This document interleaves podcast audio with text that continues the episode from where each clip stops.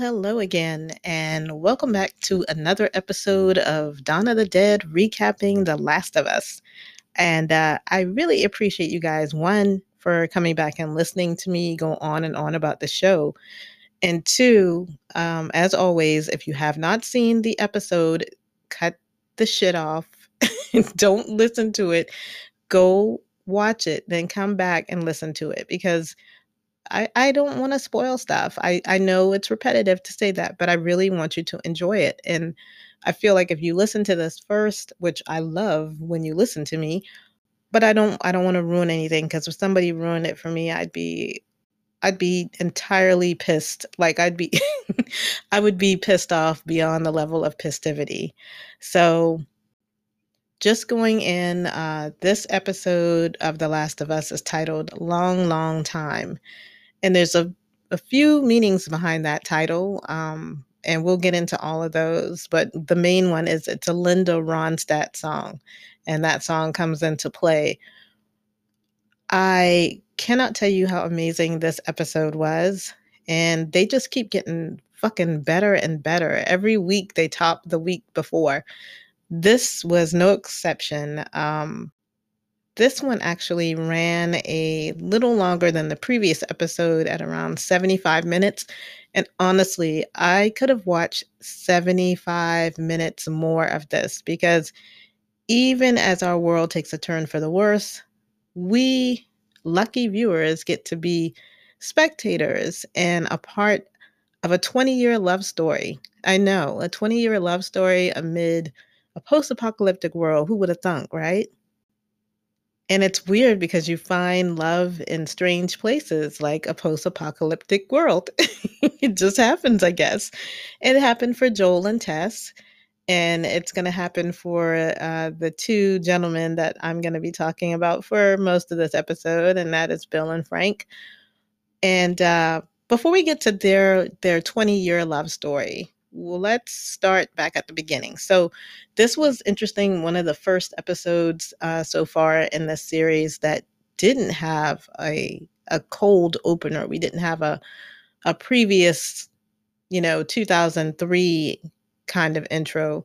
We do when we get to the Bill and Frank story, but you know, nothing before the title credits start rolling, which was interesting. I, I was a little disappointed until I got into the flow of this episode um, just because I've been kind of enjoying seeing those kind of prelude to the episode and what it pertains to or how it folds into the episode. When this one starts, we see Joel and Ellie in a uh, wooded area in a forest next to a, a creek and a lake, I guess. And Joel, you know, he's cooling his hands in uh, the water and he's also obviously still mourning. Um, you know, Tess has probably only been gone a day, if that. He's hurt. He's still his emotions are raw, and he's angry. And um, I love the the subtle thing that they do with Joel in this at the beginning of this episode because we see him putting his hand in the water, and you can see where his knuckles have kind of been bruised up, but then you can also see that he's pulling out these stones. And every stone he pulls out, he's kind of balancing them and kind of stacking them. And it didn't dawn on me until after I watched this episode that what he was doing was basically making, and I'm going to butcher this word, a Karen, Karen. Ugh, I always mess it up, but you know, it's it's when you make that kind of uh, I guess, stack of rocks. And it's usually, I guess, like a, a, a mourning, a way to have like almost like a, a tombstone when you can't have a tombstone. So he's doing this very Zen like thing to kind of honor Tess and to make a his makeshift headstone for her, his makeshift mourning place for her. And I thought that was kind of neat because you know if you see it you're not really you're not really paying attention to it, you know? You're just kind of seeing him stack these rocks. But it really was his way of kind of giving her a little monument place um, and and kind of getting that mourning, um, real subtle, but it was it was a nice way for him to leave that that kind of burial mound for her. Um, and like I said, he's angry, and at this point, he's lashing out at Ellie. You know, he's probably feeling like he's burdened with her by himself. And Ellie can sense it. I mean, he's, you know, throwing her some food and he he's just not really saying anything to her and she just kind of lashes back out and says, "Hey, you know, the way I remember it, you and Tess signed up for this. You know, you wanted to get your battery or whatever, so you know, don't take it out on me. You y'all y'all both volunteered for this. This is what you wanted. Not necessarily to die, but you knew the risk when you set out on this task. So, as we're kind of seeing them go back and forth, you know, Joel says, Well, you know, we got to get going if we want to get to Bill's and Bill and Frank's before it gets dark. And along the way, they're walking and uh, they come across a dilapidated old, I guess, uh, quickie mart type place, you know, like an old 7 Eleven or some kind of convenience store in the middle of the sticks. And apparently, this was a place that Joel and Tess would hide up supplies. You know, they would leave things there in case they needed something while they were traveling back and forth. But the only trouble is Joel can't remember where he put where he hid it. It was such a while ago, I guess he he where he put the specific weapons or food or whatever he had hidden there. So Ellie, of course, ribs him about being old, and then she comes and sees that there's a, a Mortal Kombat game. And the video game, it's a different game. I can't remember. I think it's like Angel Knives or something like that. But you know, she starts getting excited about the game, and she starts talking about the characters in in the Mortal Kombat game, and she makes the comment that she used to play this game with a friend of hers and that foreshadows the events that we'll get to see in this series, I'm sure, in the next couple of episodes or maybe a few episodes down. Um, but it's nice because you get to see her be a kid, you know? It's, we always forget that she's a kid because she goes through so much. And, uh, you know, to see her eyes light up when she sees it. And then they just start getting whatever they can find. And Joe's like, yeah, this place is pretty well picked over. There's nothing here. And so she goes exploring as a kid would do and finds um, like a little underground basement place. And I and I was so nervous when I watched it because I was like, oh great. There's gonna be something down there and it's gonna come out and you know, they're gonna narrowly escape death once again. But uh but no, she gets down there and she starts looking around and she finds some some stuff but she also hears an infected and in that moment of panic that wave of panic comes over ellie's face and then she sees that it is an infected that was i guess trapped maybe something shifted down there and so it's you can only see the infected's head and an arm and it's kind of sort of shrieking no yellow uh, fibers, no no fungi fibers over there. So we're we're fine with that. But then she gets up very close to the infected and takes out her little trusty trusty knife and pokes it in the eye. And then uh, Joel realizes she's been gone for a while. You know, like as a parent, you you realize your kid's being quiet. You get that that parental spidey sense tingle. You know, and she's like, he's like asking her if she's okay. And he asks again. And then she comes out there and she's like, yeah, you said it was picked over. And she had whatever little box of, I don't know if they were crackers or what she found, but she uh, acted like nothing. And she didn't never even mention to him that she had come across an infected down there and handled it herself. Now, I thought that was a great scene in itself because it goes to show us that yeah, she's a kid, but she can handle herself in certain situations. So we shouldn't worry a whole lot about Ellie. We're going to worry a whole lot about Ellie, but she's a capable kid and she's resilient. And I I love the fact that they they showed that part for her. So onward they trek and they're going across countryside and we see um, a plane that obviously crashed. You know, people are turning infected. They're not thinking about landing. They're just crashing and falling out of sky. Kind of like when we saw on the first episode where there was the plane crash that overturned the truck that Tommy and Joel and Sarah were in.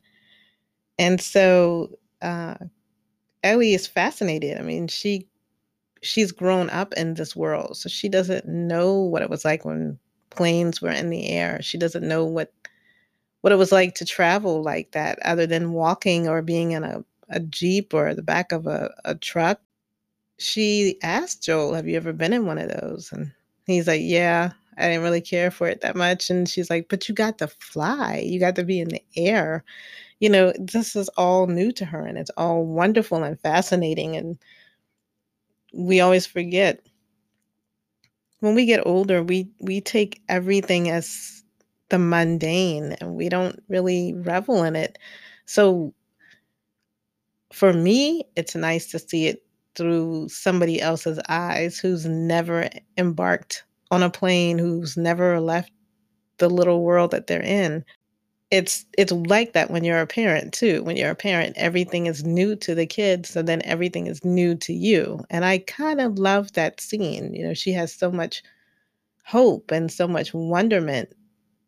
I mean there's tragedy too. She knows about that but it's nice that she still kind of bounces back even after just seeing an infected person with a mushroom growing out of their face. I always thought, wow, she's really got a really good attitude, but this is all she this is the only world she knows. That's all she knows. They're also walking and then Joel was like, oh, "Okay, we're going to cr- cut across here because there's some stuff over there you don't need to see." She's like, "Is it something that can hurt me?" And he said, "No." And she's like, "Well, you shouldn't have said that. Now I got to go this way." And as they're walking we see like a burial mound of people's bones. And some of the bones are tiny, you know, some of the skulls are tiny. So she's kind of confused. And Joel basically tells her when Fedra rounded everybody up, they didn't have enough resources, they didn't have enough food, they didn't have enough for everybody. So they did what they thought was best. And then it dawns on Ellie, these people weren't sick. And he said, no, they just didn't have enough. And then we see also the Fedra people putting red X's on doors in this one neighborhood and basically rounding people up and knocking on doors. And then we see one of my favorite characters, Bill, who is in his underground bunker, armed to the teeth, surveillance cameras up the wazoo, and we can hear the Fedra soldiers up top saying, "Yeah, there's nobody else in the house, and we've got the rest of the people out, so we we can just go." And he waits until they leave. He's watching them on his own CCTV and then he comes out, makes like basically a landmine in his yard and sets up fences and he is living like a king, you know? He's a guy who can kill his own food, clean his own food. You know, he's a survivalist. Uh, there's a joke later. I'll I'll save the joke, but he's a survivalist. He's he's been prepared for this shit. And yeah, he might be a little bit on the conspiracy theorist side, but he was right to get ready because it's a lot of shit going on. And he lives like that quite happily for a while. I mean, he's the only one there. Nobody's going to raid the gasoline and nobody's going to, he's not going to run out of water. He knows how to be self sufficient. And it's really funny to watch him because uh, he's got all his booby traps set up. So when an infected does come nearby, he's watching it on TV like it's, you know, the Friday night football. it's so funny. And he's just enjoying watching these uh, infected people you know, meet their demise at all of these traps that he set up. And he's he's quite comfortable living that way, but he's obviously alone, but he's used to being alone. Clearly, people on the street probably thought he was a weirdo and he probably didn't have a whole lot of friends, but lo and behold, someone gets caught in a trap and it is not an infected. It ends up being Frank. What can I say? Frank ends up being the love of his life. And I gotta tell you, I really enjoy the way that this these characters played out in this show. Um, it's vastly different in the video game. I don't know if I I don't want to spoil what it is in the video game. I'm happy to spoil the show, but the video game is is a little well, a lot darker actually. And I'll just go ahead and say it. The game came out in 2013. I fuck it. so I can say when we see Frank this way on the on the series was a lot better and I enjoyed the hell out of it. Probably one of the best love stories I've ever seen. I think Nick Offerman and Murray Bartlett deserve a fucking Emmy and a slew of awards for their portrayal of of these characters. Um, I went off on a tangent. Sorry. So Frank is in one of his traps, one of the non-lethal ones. Bill uh, basically wants to know, you know, if he's infected, and you know, Bill is a survivalist, like I said. So he has his own scanner. He scans him, sees he's fine, puts a ladder in there, and says, "All right, on your way." And and then Frank's like, "Well, I'm hungry. I've been on the road. I've been walking for four days. I haven't eaten in four days, you know." And he's like, "Well, I'm sorry. I I only have enough for me," which is a lie. He's got plenty. Um, and if I feed you, you know, then you're going to go around telling every other bum, you know, that you can get a free lunch. And this isn't this isn't an Arby's. and it's funny when he said you know, they'll be wanting to come and get a handout and a free lunch. This isn't Arby's. And then Frank says, Well, Arby's didn't give a free lunch. It's a restaurant. And I I cracked up. It was just a matter of fact. This man's holding a shotgun to your face, but you felt the need to correct him about Arby's. So he tells him, Hey, if just give me something to eat, I'll be on my way. Okay. I just want to eat and, and sit somewhere for a few minutes and he goes against his better judgment, lets him come in, makes him some food. He lets him take a shower. There's something there. I won't say it's a spark, but there's something there. And as he's giving him the dinner, you know, he he paired the uh, rabbit that he made with a certain wine, and I think at that point Frank was like, he might be he might be gay. I don't know. This I'm sitting here smiling. I don't know if you can hear it in my voice, but they start feeling each other out. Not not in a sexual way, just their emotional way. They're feeling each other out. And then when he's supposed to uh, leave, he spots a piano and starts playing on it. And the very first song, he he looks at a couple of songs and he's like, "No, no, that's not you. That's not you." And then he finds a a songbook with Linda Ronstadt, long, long time, and he said, "This is you." And Frank starts playing horribly. Like he's just banging on the keys. There's no finesse. Either he's really rusty or he's just fucking up on purpose. But it's almost a pained look on Bill's face because you know he he knows how to play and he knows that it's terrible. The the notes are terrible and it sounds horrible. So instead of being cruel and and saying you suck, he said, "Let me let me do it." And then he goes and he sits there and he starts playing on the piano. And then he starts singing. And it's a testament to both of these actors because Nick Offerman, as Bill, you could tell there's a longing and there's a sadness and there's a you know, he's he's alone. And then to see Murray Bartlett playing Frank, listening and looking at him while he's playing, and there's a, a tear that rolls down his face because you can tell that there's a loneliness and a longing inside of this man while he's playing this piano. He makes a remark about, well, then they kiss.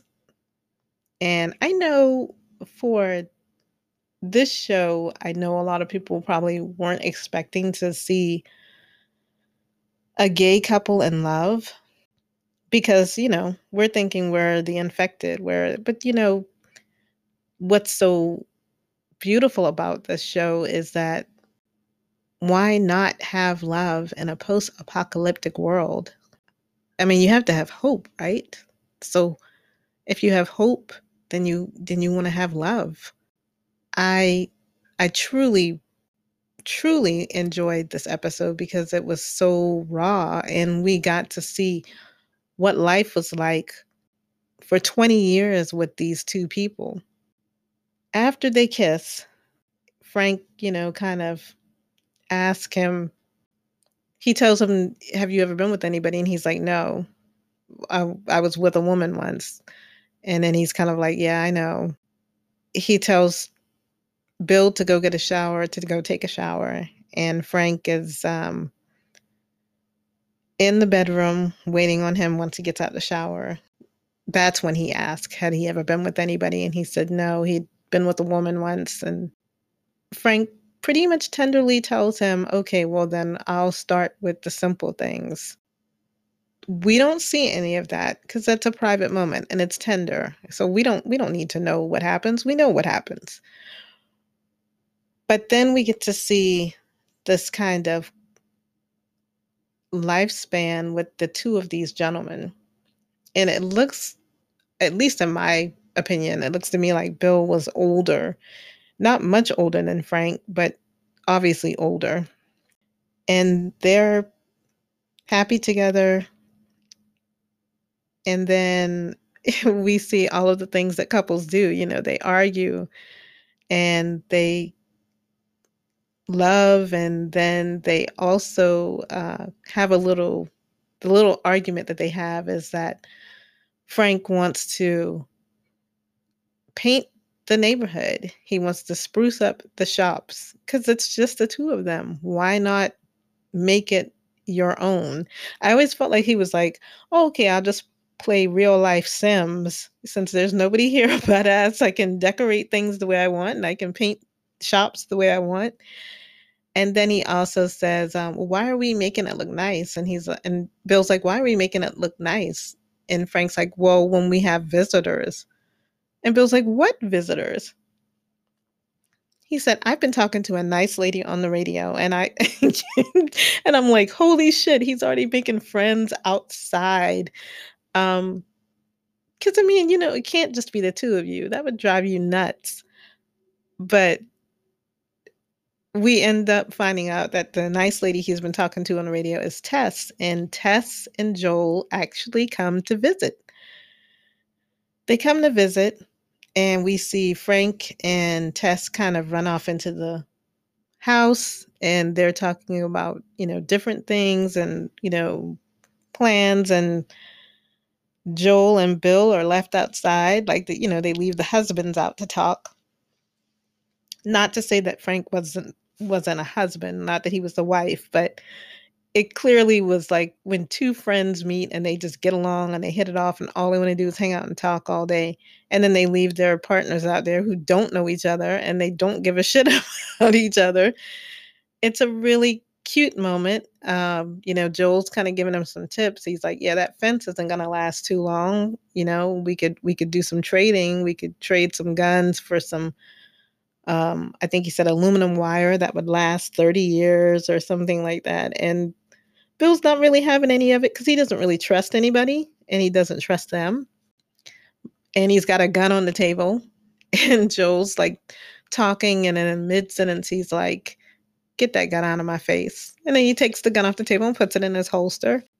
You know, it's it's really funny because Joel and Tess do a lot of back and forth. I'm sure that that's how they became so close. They've been doing all of these kind of travels together. And Bill and Frank are probably the closest thing that they have to friends because they visit when they want to trade something or they visit when they're traveling and they need a place to rest. It works, you know. And oh, a really cute scene that we get to see um, when they're visiting for the first time is that we actually get to hear that Frank was the person that came up with the code. He, we can overhear him telling Tess, "I was thinking about the code. You know, 80s, 80s could mean trouble." And I was like, "Holy shit! They're the ones that came up with this damn code. How ingenious was that?" So a few more years go by. We see uh, Frank and Bill, and they're running, um, just jogging, trying to stay in shape. Frank covers Bill's eyes and he wants to show him something. And apparently, when the very first time they meet, he trades for some strawberry seeds. And so now the seeds have grown. You know, he planted it around a house that wasn't close by so that Bill couldn't see it. And they're sitting on the ground, not even washed, just right at the ground. And they're eating strawberries. And there's this great look of, oh my God, this tastes so good. You forget little things like this. Obviously, when they're in an apocalyptic setting, you can't just traipse to your store and get strawberries. You have to grow these things now. And the look of joy over their face is so sweet. Bill remarks that I never used to be afraid. And now he's he is afraid because he doesn't want to lose Frank and he doesn't want anything to happen to him. And it's sweet. And anyone that's ever been in love knows what that feels like. You're so scared you're going to lose the one thing that makes life worth living. And I, I I'm telling you, I can't tell you how much I enjoyed this episode because it was just it was a beautiful love story and it, it hit all the marks because that's what it feels like. When you love somebody and you love something so much you get afraid um even having children i feel that way. It's like my children are adults but i'm fearful of something happening because I, I love them so much and i can't imagine my world without them. So to see that conveyed in the show was really sweet because that man isn't scared of anything, but now he's he's afraid because Frank is the only thing that matters to him right now. I forgot when Joel and Tess visited, he was telling him about the fence. I did mention that, but he also told him that, you know, he needs to make sure that he's fortified. Fedra won't ever come back up there because they don't believe that there is anything for them to come back up there for. But raiders and you know people who want to take what they have will, and they'll come at night. And the next scene after their sweet strawberry scene is just that a bunch of raiders coming to take what's theirs. Frank is asleep and he's, you know, awakened by gunfire and you know, he doesn't know what's going on. And Bill is outside defending everything. All of the booby traps are going off, and it's like it's like World War Three out there. It's crazy. And it's night. You can't really see anything. It's raining, it's dark, there's gunfire. Bill is is definitely defending his turf. And Frank comes out there and he's telling him to go back in. He's he's got it under control.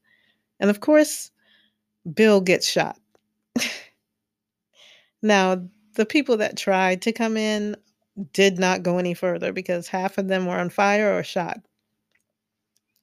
But Bill is shot and he's laying on the table. And I was so wrought with tension when I watched this because Frank brings him in. He doesn't closed the door and all I could think of was, oh great, these people are gonna come storming in here and, you know, kill them or do worse. And none of that happened. Uh, Bill kind of he's just like, the fence will get the rest of them. You don't have to worry about it. And I made a list for you. And, uh, you know, I've got copies of all the keys and make sure you call Joel. He'll know what to do. And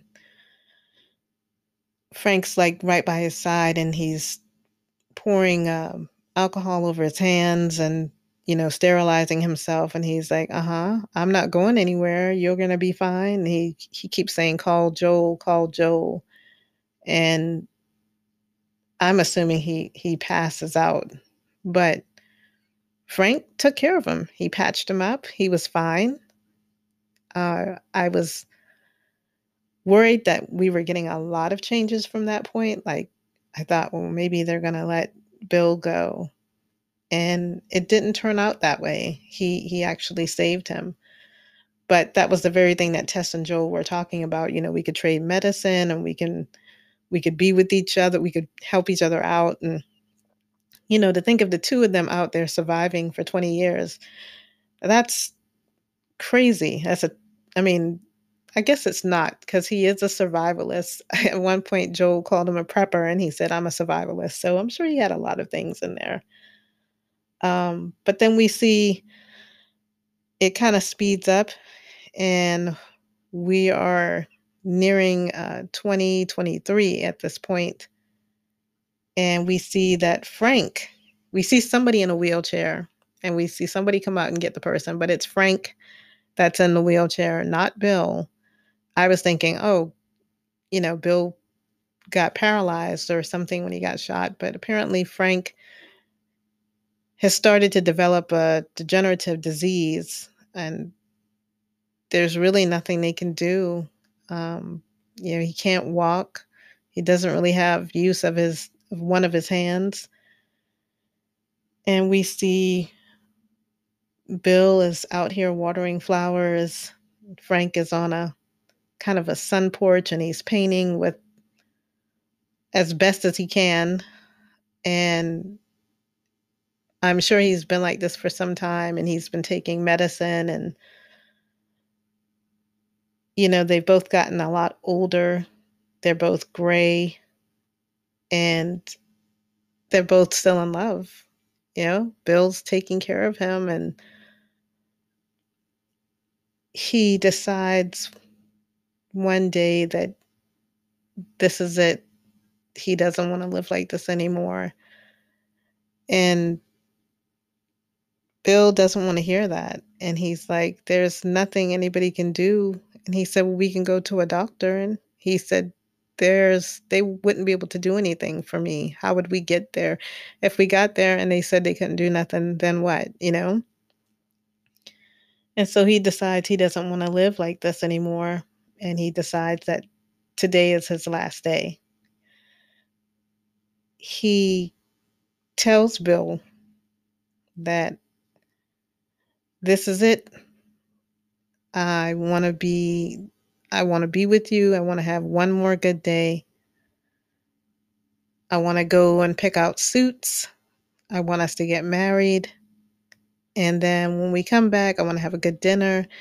And then I want you to crush up all my pills and put it in my wine glass and let me go to sleep. And of course, Bill is like, No, I'm not going to do that. And he's like, If you love me, you will do this. And he cries and he does exactly what he he takes them into town. They get their suits. They get their rings. They have their little private ceremony. They eat a fantastic meal that Bill has cooked. He brings out the wine, they have a glass of wine, and then he brings out another bottle, which I believe was the very first bottle they shared when they had their first meal together. And he crushed up the pills and he's like, Do you have the pills? He pulls out the bag and puts it in his glass mixes it up and lets Frank drink it. Bill drinks his glass and then he pulls out another bottle and pours a glass and they drink it. and Frank it dawns on him. He's like, Did you also crush up pills and put it in your wine too? And he said, Yeah, I put it in the whole bottle. um, and I, I shouldn't laugh, but he basically tells him that he does not want to live without him, that he doesn't have a life without him. And I'm not typically one to be overly sappy, but man, I had a lump in my throat towards the end because to love someone that deeply, you know, Frank gave Bill something to live for. I don't know if he would have lived a whole 20 years. Either he would have, you know, gone out and tried to be with other people and got infected, or somebody would have come in there and taken what he want, taken what they wanted and hurt him. But for him, that was it. If it was going to be one last good day, it was going to be one last good day for both of them. And it was, um, it was sweet and sad all at once. And it, it hit me in all the feels. And like I said, I'm I'm not a, typically a, a a person that gets upset or gets moved by a lot. I don't cry at movies. I'm one of those odd ladies. The rom coms do absolutely nothing for me. I don't cry at movies. I think I've only cried at maybe two movies my whole entire life. And one was when I was a child. So, you know, I don't get overtly sappy, but man, this hit me in like a gut punch. And they played these roles so well. I really did feel like I was peering in and being a voyeur of what this love life, what this lovely love life looked like. Always get alliteration. I don't know why I do that, but it was it was great to see how this 20 year love story unfolded and all because of a tripped booby trap. Um so they drink their wine. They and he says take me to bed and they go to bed. And then we cut back to joel and ellie who have just arrived. Uh, this probably happened weeks ago i'm hoping or months ago before they get there.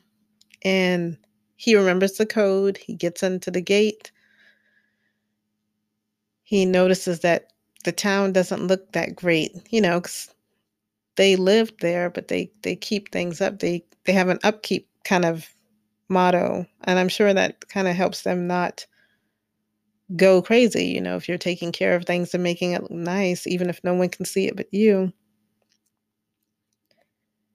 And they go to the house, and Joel, as he gets closer, you know, he knocks and then he goes in and he starts calling them and he makes his way to the bedroom and Ellie finds the letter with the key. Uh, and she starts reading the letter.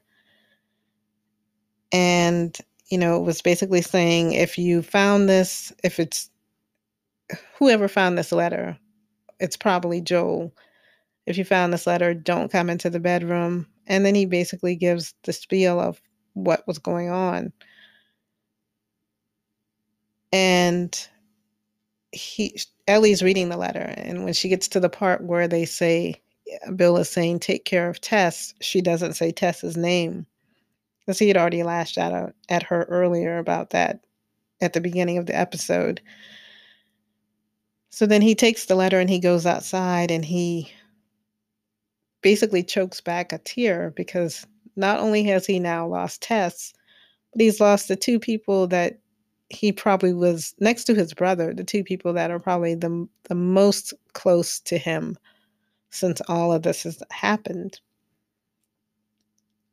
And he takes the key and it's to the the truck that we get to see them drive around in in the video game and he's got to charge it. So he goes back in and he tells Ellie, "Well, we've got a truck. Truck's got to charge for a while. Let's uh, get as many supplies as we can and load up. And I thought it was so sweet that Bill told him, make sure, you know, don't come into the bedroom. Um, we left the window open so it wouldn't smell. We're sorry the house is a mess. Even in death, this man is apologizing for the state of the house, which is hilarious to me. So they're getting all their supplies together. And we get to see Ellie uh, come across some clothes. Joel gives her some clothes, and we finally get to see Ellie in her iconic look from the game, which I almost leapt out of my seat. I was like, oh, it's starting, it's starting. There's a part that really gets Joel in that letter, which is basically Bill telling him that men like us, you know, we we need something somebody to care for us, somebody to look out for. And God help any motherfucker that gets in our way. And I thought, shit, that is some prophetic writing because it's true. When Joel first met Ellie, he didn't, he, we, as people watching the video game and as my son played it and watching the show, we have no idea how dedicated this man will be to this girl. And we know why. We we know because of the loss he he went through. And Ellie's had some loss too. And sometimes that's all life is, is finding that one person that you would do anything for and holding on to them because those are the people that make life worth living and those are the people who give us purpose. And the love story of bill and frank is all about finding that one thing that one person that even during a fungal infection that eradicated most of the people and have turned other people into things that they never thought they would be there's hope and there's love even in those strangest places. It's it's remarkable, but it's true. And I really love uh, that we get to see them getting in the car and they're loading up, and uh, the charger's ready and they're on their way, and now they don't have to walk. And Ellie finds a uh, cassette and puts it in, and it's Linda Ronstadt, the same song that they kind of bonded over the long, long time. And he's telling Ellie to put on her seatbelt. And once again, seeing things through a child's eyes, she's never been in a, a moving vehicle like this. She's probably been in the back of a truck, a Fedra truck, but she's never been in a, a truck in the front where she's the passenger. And she said it's like being in a spaceship. And he's like, seatbelt. And she's looking at him like, what the fuck is a seatbelt? and he has to reach over like a dad would and put the seatbelt on because she doesn't know what that is. And they're driving off with that song playing, and they have that final crane shot of Bill and Frank's bedroom window. And I love that. I love that they didn't show the bodies. You know, a lot of zombie movies, they want to show the bodies, and we don't need to see that. We know what happens we know what we know what happened and we don't need to see the we don't need to to remember them that way we need to remember them the way they were and uh, i also love that final shot because it's the bedroom window and if you've played the game you know that that's inspired by the video game title screen but that window it also signifies promise and loss because we've lost those people in that bedroom. So we also get that final moment with the characters, but we also get that moment of hope because open windows is possibilities. And that's what we're getting going forward with the two of them right now. So, thank you for listening to my ramblings about this episode. Uh, it is probably one of the finest moments I've ever seen on TV. If if that episode isn't nominated for an Emmy and those actors aren't nominated for something, then they're going to be robbed because I do this thing where I watch the previous episode before the new episode comes on, and I probably will have a box of Kleenex the next time I watch it. Um, had me riveted to the screen, was outstanding, and loved every moment. And I, have always loved Nick Offerman Murray Bartlett, I'm just now getting on the train with because he was so splendid as uh, Armand in the first season of White Lotus, and he killed it. He killed in every scene he's in. So, uh, like I said, if you haven't seen this episode, you should not have been listening this long because I've already ruined it for you. But if you have seen it, please hit me up and let me know what you think about it. Probably the best thing I've seen, and I don't know how long. The, for the beginning of the year, I, I have, if the show just gets better and better from this point, I will be over the moon and I will have to buy this immediately when it comes out on physical media. So that's the end of this episode. Let me know what you think about it. Let me know what you think about the Last of Us episode if you watch this. Uh, as always, let me know what you think about this podcast. I am so excited to get to Sunday. I never thought I'd say that, but I am. and uh, I guess I should just leave you guys with until next time, just listen out for my voice in the darkness, and I will talk to you then. Bye.